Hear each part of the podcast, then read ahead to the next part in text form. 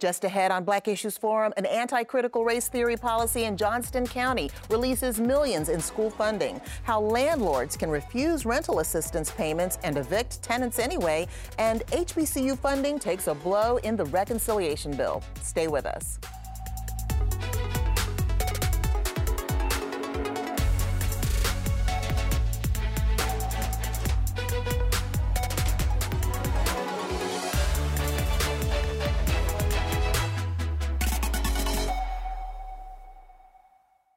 Welcome to Black Issues Forum. I'm Deborah Holt Noel. In an effort to prevent the teaching of critical race theory, a Johnston County school board has instituted new ethics guidelines in exchange for the release of $7.9 million that had been withheld by the county's Board of Commissioners. The school board unanimously approved the new policy. Now, here is some of the language from that policy.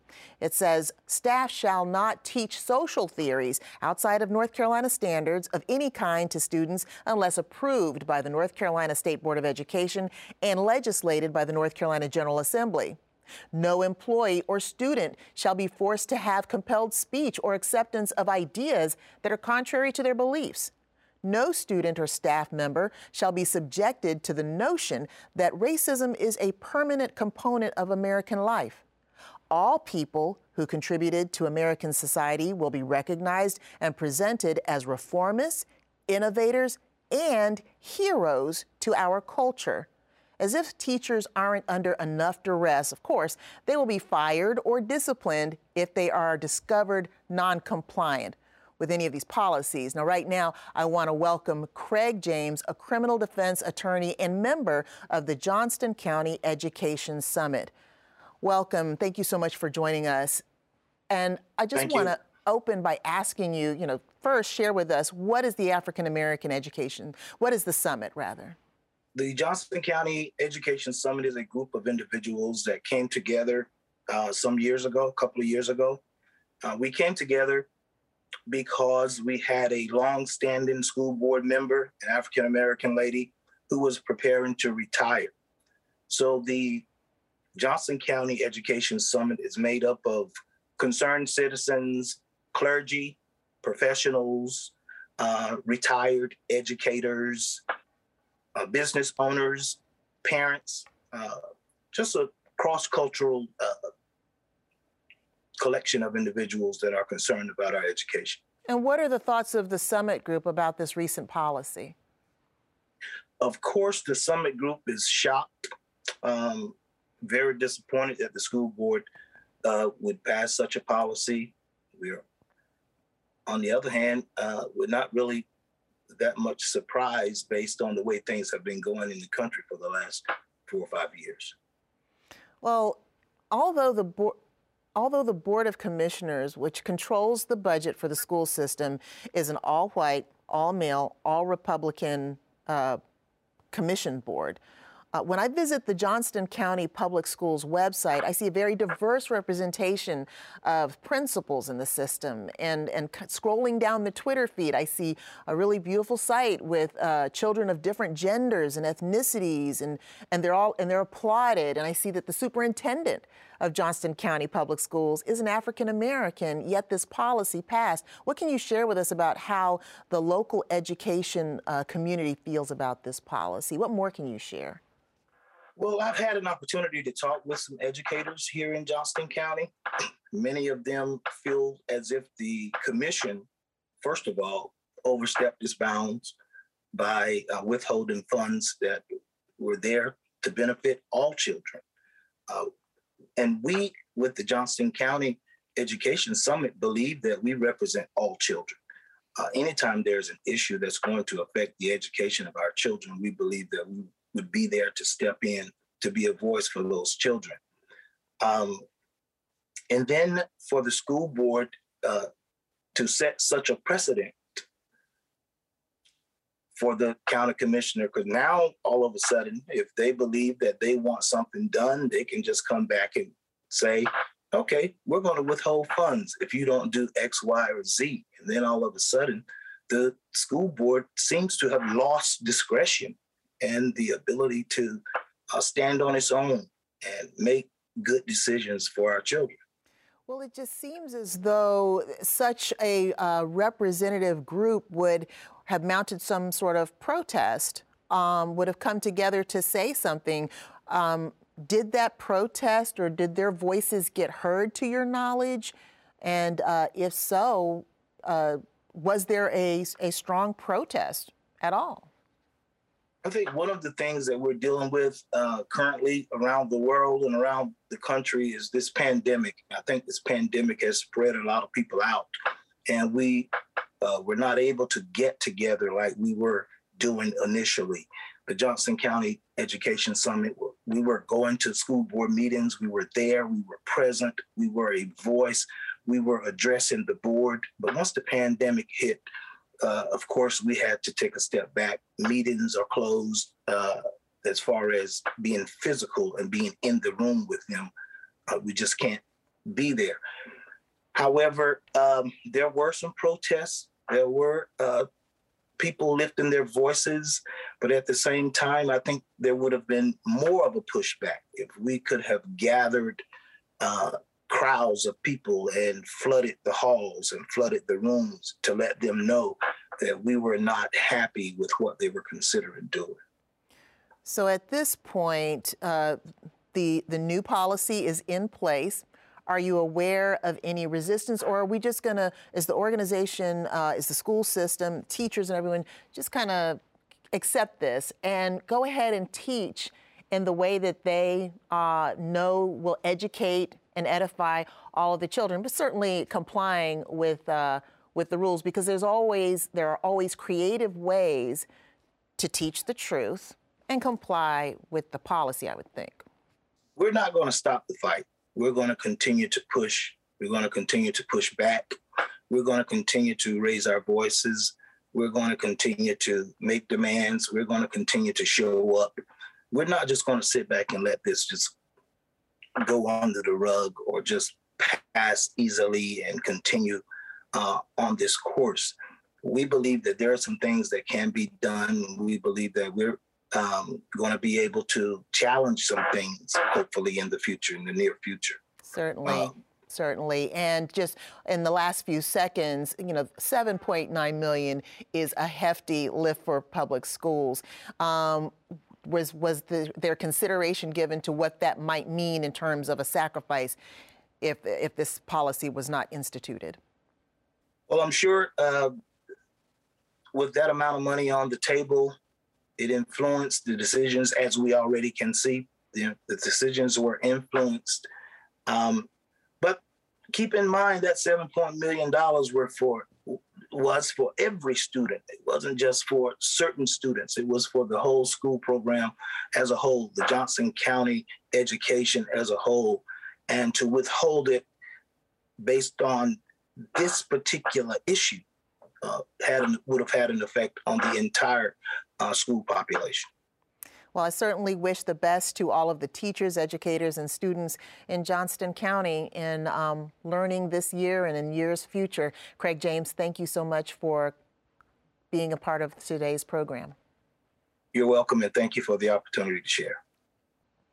A recent report in the News and Observer tells the story of a landlord in Durham who's refused to accept rental assistance from 160 tenants. The article goes into detail about one particular renter's experience dealing with the cost of childcare when COVID caused school closings, an accident that left her disabled and unemployed, maintenance issues that created expensive utility bills, and subsequent back and forth with a landlord, legal aid, and a Durham rental assistance program funded by federal COVID stimulus dollars.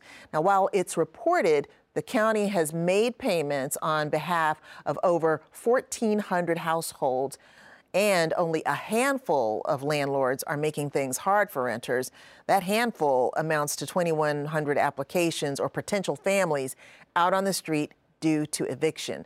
So I want to bring our panel in on this. We have political analyst Steve Rao Lemicia Whittington of Advance Carolina, and attorney Yolanda Taylor of the Center for Community Law Equity.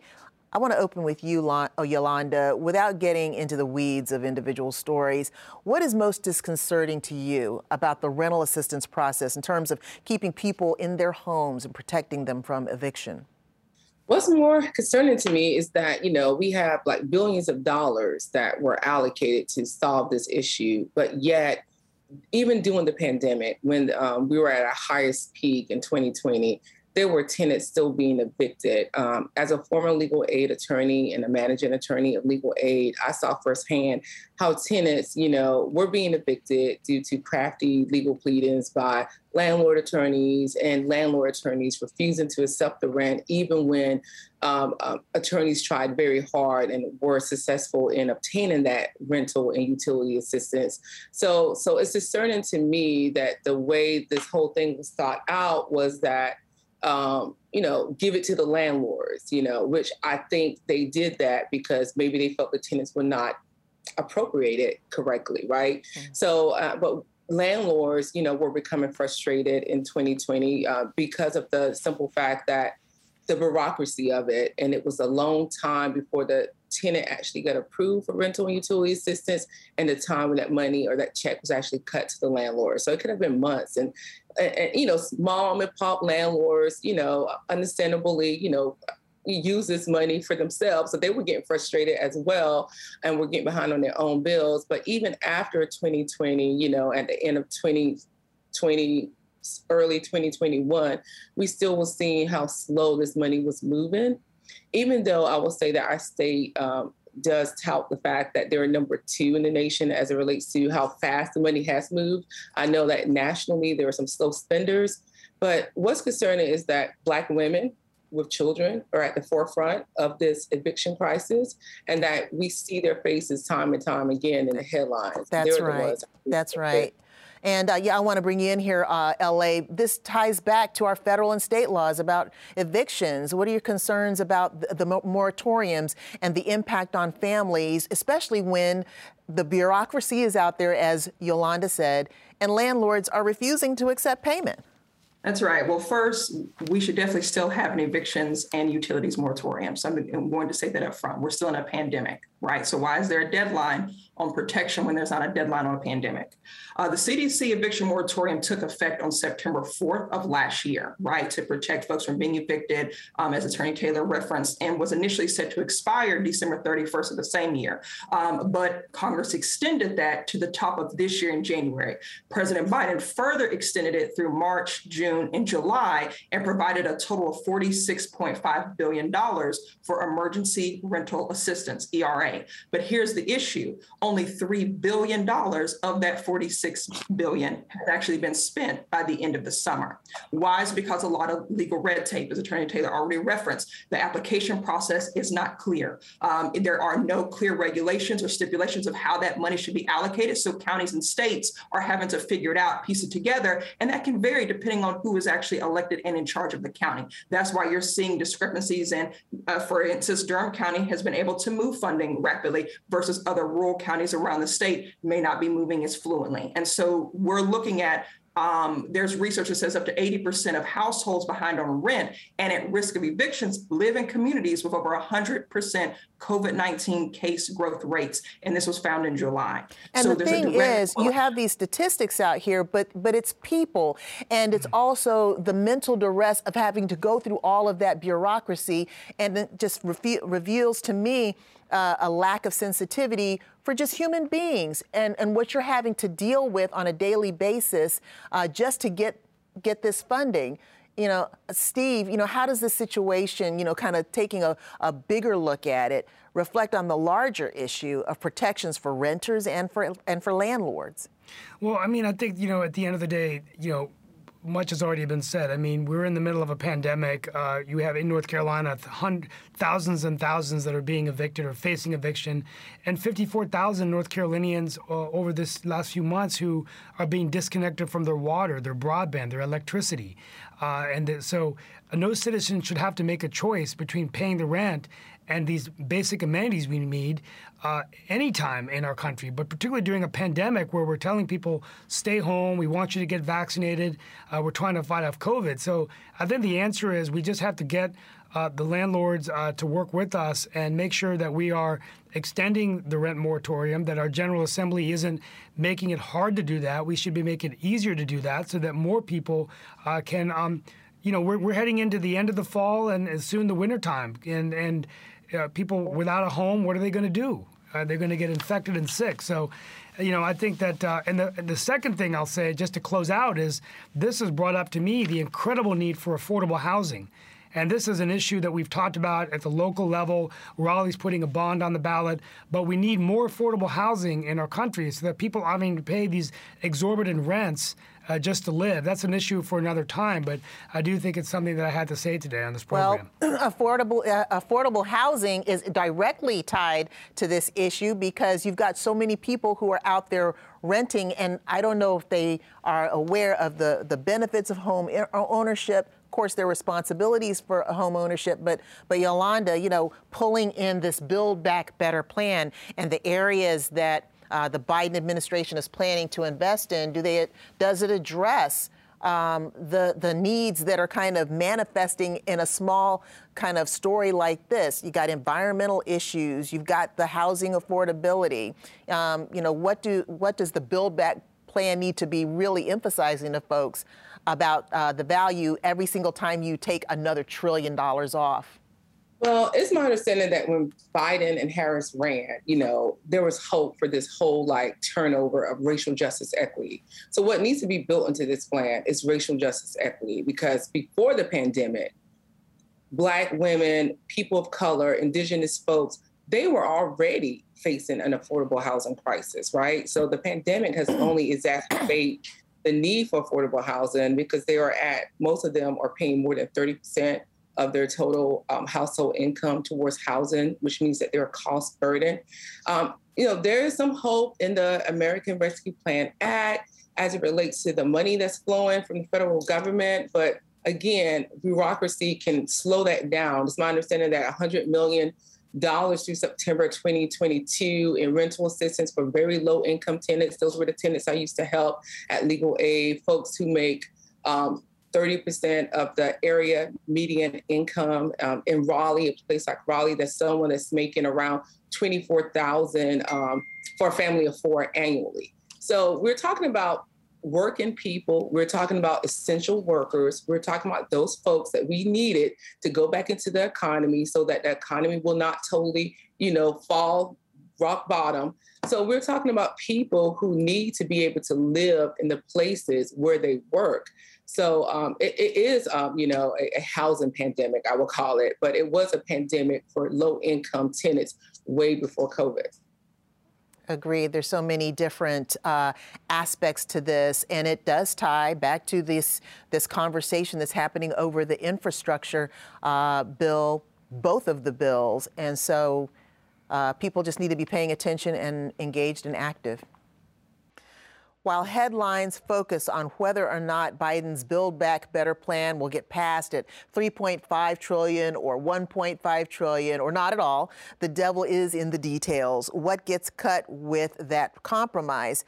Um, it's possible $43 billion in funding for HBCUs. Funding started out proposed at 45 billion, but some say it's been whittled, whittled down now to $2 billion. Uh, when the bill went to Congress for reconciliation, that was one of the casualties. Georgia Senator Dr. Raphael Warnock and North Carolina Congressional Representative Dr. Alma Adams both protested the move in writing, and Representative Adams has said she will not vote for the bill in its current form. So, Steve, something um, had to give. What do you think this reduction is all about, and is it fair? Well, first of all, Deborah, let me say from the outset that you know HBCUs are and have always been the drivers of economic, uh, the the engine for economic growth and opportunity for Black Americans, and also a, a, place where we can build the leaders of tomorrow. And Vice President Kamala Harris uh, was a graduate of an HBCU, and Senator Warnock himself, the first black man uh, to represent uh, Georgia in the United States Senate. And so I think it's so important that we invest as much as we can in these universities. What I will say is that the $45 billion number, you know, I think there has been a little bit of confusion in that my understanding was that number was over a period of time and, you know, $27 billion were going for subsidies, another billion for institutional aid, uh, two billion for research and development. But there is a two billion dollar pot of money now that could be used, and Representative Adams might have been talking about, uh, uh, you know, investments in infrastructure and things like that. But I think what we need to do, in my opinion, is um, support the current pot of money right now, the two billion. Do everything we can to make sure that all of that money is being earmarked now, today, for the uh, for the HBCUs, and then moving forward, continue to advocate uh, to the leaders, including the president and the Congress and the Senate, that in this infrastructure package, particularly the 3.5 uh, trillion, the devil is in the detail. And so when these big numbers are thrown out, it's often hard for organizations to know how is that money being broken down right? Mm-hmm. So that's, that's right. what I would say. But right now, moving forward, I think it's incredibly important, uh, particularly the final thing I'll say in the middle of a pandemic. And on this show, we have talked a lot about systemic racial bias. We have talked about the lack of home ownership for black Americans. Only 45% in America own a home right. compared to 75 million white Americans. We've talked about disenfranchised communities and minority businesses. The only thing that can get us to uh, level the playing field for our minorities is education. Education is key, right. Yolanda. So. When we say education is key, but we see these reductions take place uh, in funding for HBCUs, et cetera. What do you think it says about our value and appreciation for HBCUs? And by the way, they're not only beneficial for African Americans, but making a multi billion dollar impact on America's economy, period. I, think it shows that we undervalue HBCUs. We undervalue the history of HBCUs, the, the reason why HBCUs had to be created in the first place. And we undervalue, I guess, the uh, cultural experiences um, and history that HBCUs can provide, you know, and in the aftermath of the whole um, Hannah Jones um, discussion and debate, um, we know that her experience was, you know, uh, I guess a, a, symptom of a larger problem, which is when we look at HBCUs and, and, them being undervalued, we have to ask ourselves, what is progress for our communities? You know, what is progress for our communities? We're constantly I, I, love to say this at the back of the bus um, at every system that reproduces inequities in this country. And when we look at HBCUs, we see that this is the only opportunity for some students to even obtain a college degree. That's right. Um, because maybe they're being excluded from privately white institutions. And then we also look at the fact that faculty, you know, um, Hannah Jones finally, you know, resorted to the fact that I'm going to take my talents elsewhere. I'm going to take my talents where they can be used in a HBCU. Uh, but across the nation, we see that the numbers as it relates to professors of color, you know, are very low as it compared to, you know, our white counterparts. So I think that, you know, HBCUs have been chronically underfunded. And while we should advocate for the 2 billion, I agree that we should move forward with advocating that our HBCUs, you know, are, are valued as much as other institutions. Absolutely. Um, and they're undervalued for many reasons, you know. And I Again, think it's, it's all I think it's important too to recognize, LA, that when we're talking about this big pot of money for um, HBCU funding, it's not funding for HBCUs. It's for funding. It's funding for HBCUs and MSIs, minority serving institutions, and we talk about the, the huge impact of HBCUs. You know, is that shared with the MSIs? And, you know, are they getting, are they sharing in the credit that really HBCUs are doing the work for?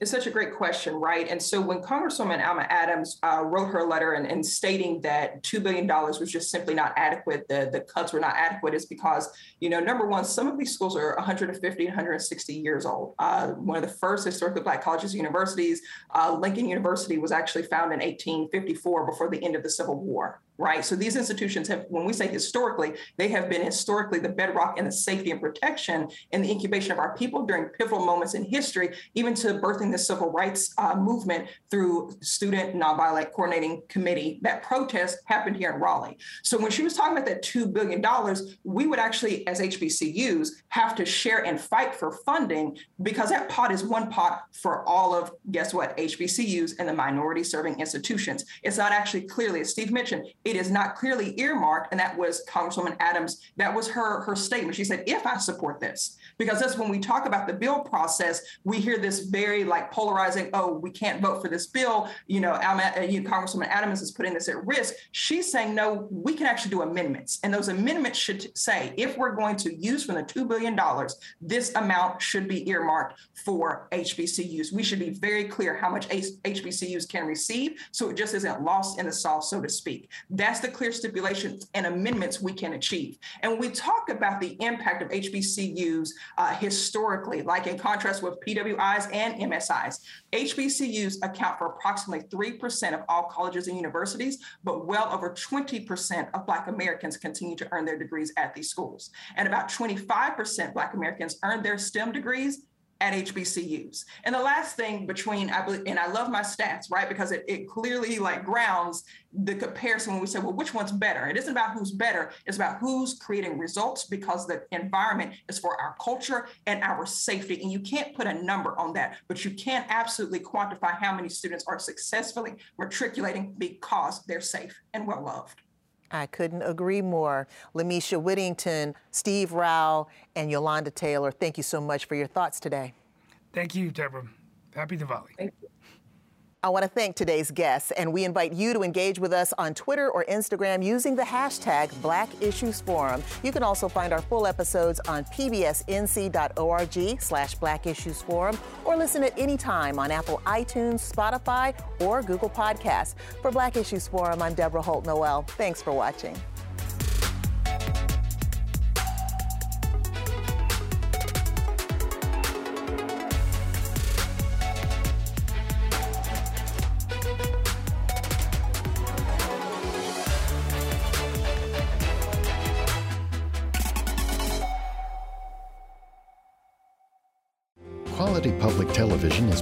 Possible through the financial contributions of viewers like you, who invite you to join them in supporting PBS NC.